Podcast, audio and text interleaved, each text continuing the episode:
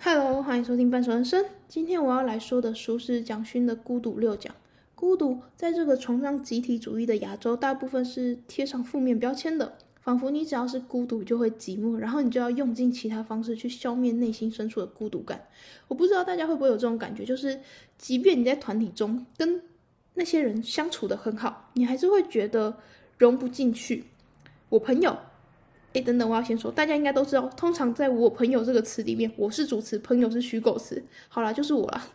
有时候，即便团体活动多开心，你跟这群人相处的再好，再喜欢他们，你终究还是会有一种格格不入的感觉。哈，等等，你说你没有这种感觉？麻烦你现在动动你的手指，按一下叉叉。这本书不适合。没有啦，我开玩笑的，还是要听哦。对，如果你也想要理解这种孤独的话，还是听一下嘛。孤独是无可避免的。毕竟我们出生时是一个人，死的时候也会是一个人。学会和自己相处其实就很重要。结果我现在就是跟自己相处太好，都在自言自语。有时候其他人都会用“这家伙今天没吃药吧”的眼神看着我，还听过一些现在想起来蛮瞎的论点。总之，如果你跟我有相同深深的孤独感，那不妨听一下我说这本书，也许可以让你有一种被理解的心情。那如果你没有这种孤独感，我就说了，叉叉在右上角，但是先不要急着关，也许可以让你有其他的想法。那就开始吧。蒋勋的孤独六讲分别是情欲孤独、语言孤独、革命孤独、暴力孤独、思维孤独与伦理孤独。我挑比较有共鸣的几篇来说，因为这样的话我的文笔会比较好。嗯，并没有。现在的社会越来越孤独，随着科技的进步，我们的社会距离越发遥远。以前的 Coin 节目呢，还会打来，还会让打来的民众发表一些想法。奈何现在只剩下赞成与反对，我们不再有时间去聆听那人所想要表达的观点。我们逐渐让世界更好的划分，以减少时间的流逝。然而，也因为现在社会一再刺激，不管是否真的有想法，我们都要不停的说，把心里的话丢出去，却很少再与自己对谈，甚至遗忘了如何与自己对谈。人害怕孤独。也许是因为儒家在重视集体主义的社会，若是一个人无法融入，会让别人觉得你有问题。蒋勋认为孤独没有不好，孤独之所以变得不好，只是因为人们害怕它。当被孤独感驱使去找远离它的方式，你就会处于一个很可怕的状态，既无法和自己相处，也很难与别人相处，进而产生更大的虚无感。书中有一句话是这么说的：“我在父母的面前感到非常孤独。”这是一句触怒儒家思想的话语，但这并不牵涉到我爱不爱父母，或是他们爱不爱我。很多人会混为一谈，仿佛会在父母面前感到孤独就是一件不孝顺的事情，或是代表这在否定父母给予的爱及关怀。但其实不是的。我不知道大家在国中的时期，或者是高中时期，有没有找到一些只能与朋友、同学。说，但是却对父母难以启齿的事。我的话呢，就是毕业了，我找到了一个自己的小天地。但你并不一定能跟父母开口聊这件事情。有一阵子，你找到了，你发现了不同的世界，可能是音乐，可能是漫画，可能是小说，甚至是一些就是霸道总裁什么叭叭叭之类的。然而，你发现父母并不一定也在这个小天地中。所以那一阵子，父母与我都无法理解对方到底在想什么，在说什么。就像你好像拥有另一个世界，而这个世界里只限于一些人进入，但不包含了父母。像蒋勋在书中说的，这个世界是私密的，我在这里可以碰触到生命的本质，但在父母的世界里，我找不到这些东西。蒋勋在书中提到，他十三岁时有时会问父母：“我们从哪里来？”没错，大家应该或多或少都有听过，就是从垃圾堆捡来的、石头蹦出来的、腋下生出来的。不是，我真的觉得从腋下生出来真的太扯，不然说个圣诞老公公送的，我都觉得还比较好。但其实青春期的我们，并不真的只是要问自己的身体怎么来，而是我从哪里来，又要去哪呢？有一天，蒋勋的母亲忽然听懂了，只是说了句“不要胡思乱想”。对于孤独的提问就这样被打断。他开始常常把自己关在房间里，母亲会借着一些借口或是关心。像是我炖了鸡汤出来喝，喝杯热水之类的。母蒋勋的母亲并不认为孤独是重要的，而且还会觉得危险。不过在那个时代，大家都应该都是这样想的吧？就是在那个年代的父母，应该其实都是这样的。为什么会觉得危险？因为父母无法知道他自己孩子在房间里做些什么。然而，对于曾有过青春期，又或是现在还在青春期 ing 的人，都知道我们需要和自己独处，那是我们自己的时间。书中提到张爱玲，她说，在传统的社会中，清晨五六点起来却不开门，就表示你在房间里做坏事。大家有住在那种眷村啊，或者比较亲近的社区，应该就会知道人是没有隐私的。今天发生什么事，明天街头巷尾都会知道你家发生了什么事。儒家不谈隐私，即便是夫妻做爱都不敢发出声音。一个不允许隐私存在的社会，自然也不允许孤独。书中提到了欧洲社会很少去关注个人隐私，那是一个对于公司领域划分清楚的尊重。大家说儒家已经渐渐式微。然而，只要我们还可以在新闻媒体上看到个人私生活等的隐私流出，并允许他人指指点点，那就表示儒家还是存在的，而且没有式微。儒家走的是中庸之道，就是没有人敢特立独行，要不就是当你想要特立独行时，就会先被打压。一言以蔽之，就是不要做最后一个，也不要做第一个。当然，这样的思想固然有它重要之处，毕竟以前是农业社会，彼此合作很重要。要是谁特立独行，可能只会增添困扰，甚至影响整个团体的生存。五四运动呢，是对抗儒家思想一个很大的进步。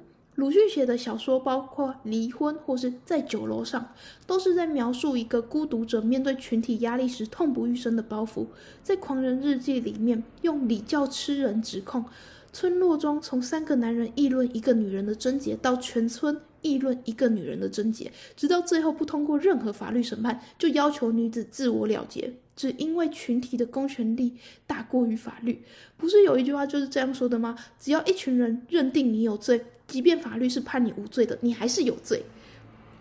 鲁迅写了很多的小说，都是在体现一种传统社会压抑的孤独感。但他当时可是非常红的人哦，受到一群人喜爱，不管走到哪就会有一群人。即便当时有许多党邀请他，希望他加入，他都没有进去，他一直出走，因为作为社会心灵的思考者，他必须要保有长期的孤独。不过与儒家不同，老庄是比较鼓励个人孤独的，从庄子的哲学中就能学到独与天地精神往来。可惜，这终究没有成为一个时代的氛围。最接近的，可能就是魏晋南北朝里的竹林七贤了。竹林七贤并没有符合儒家对于个人的追求，要有伟大的事业理想，死要如同屈原爱国，于是投江；如同救人，于是牺牲自我的舍身取义，杀身成仁。没有，竹林七贤没有做到儒家的向往。但这个世界上又有多少人可以做到儒家的向往呢？一个伟大的哲学，最后变成一个很荒谬的教条。阮籍有一个故事，阮籍呢有一次到他的朋友家，朋友不在，但妻子在，而这妻子长得特别漂亮。阮籍并没有马上告辞，反而还跟他聊得很开心，最后趴在桌上睡着了，因而闹得沸沸扬扬，流言四起。后来这起流言传到竹林七贤之一的耳里，他不以为然的说：“阮籍哪里遵守你们这些人的礼教？”不过，如果我们从社会，就是现代社会看的话，应该就会说这叫做避嫌吧。书中提到一个很有趣的现象：美是美，但如果加上特立独行，就会是罪。大家有没有发现，要求群体的社会，最先要求都都会是发型。说到发型，我也很常被问啥，就是我也很常被问说，为什么要剪短发？你明明是女生，干嘛要剪得像男生一样的头发？书中提到，明明装扮头发就是自己的事情。但是在群体社会里，就成为了众人的事。一个成熟的社会应该是鼓励特立独行，让每一个特立独行都能找到自己存在的价值。当群体对特立独行做最大的压抑时，人性便无法彰显。我们贡献自己的劳动力给社会，同时也把生命价值的多元性给牺牲掉。这边有一个嵇康的小故事，他娶了公主为妻，但他也没有利用特权干嘛。到了四十四十岁，却惨遭人陷害。控诉是这样的：违背社会礼俗，最后被押到刑场砍头。哇，砍头！他肯定是干了什么伤风败俗的事情，对吧？那他到底干了什么呢？他在夏天穿着厚棉衣，在柳树下烧个火驴打铁，特立独行。我保证，他如果放在今日，他一定会变成 YouTube 上的一个梗图，或者是一个笑点，甚至会变成新闻材料。网民会把它当成一个笑话。但是可能过去的人可能没有太多的幽默感吧，特立独行变成一种罪，接着再用道德审判。竹林七贤在某些人眼中是洒脱，在另外一些人眼中就成为了疯子。毕竟没有人会随身带一把铲子，告诉大家说，万一我死了就可以马上埋葬。我们的社会排斥死亡，或者说儒家的思想其实排斥的死亡，也可以说另外一种是害怕。于是我们避免一切去讲“死”这个词，我们用更多的文字来取代“死”，仿佛就能美化死。庄子也谈死亡，但是呢，他会跟骷髅头一起睡，然后呢，他说就会梦到骷髅头告诉他他的一生。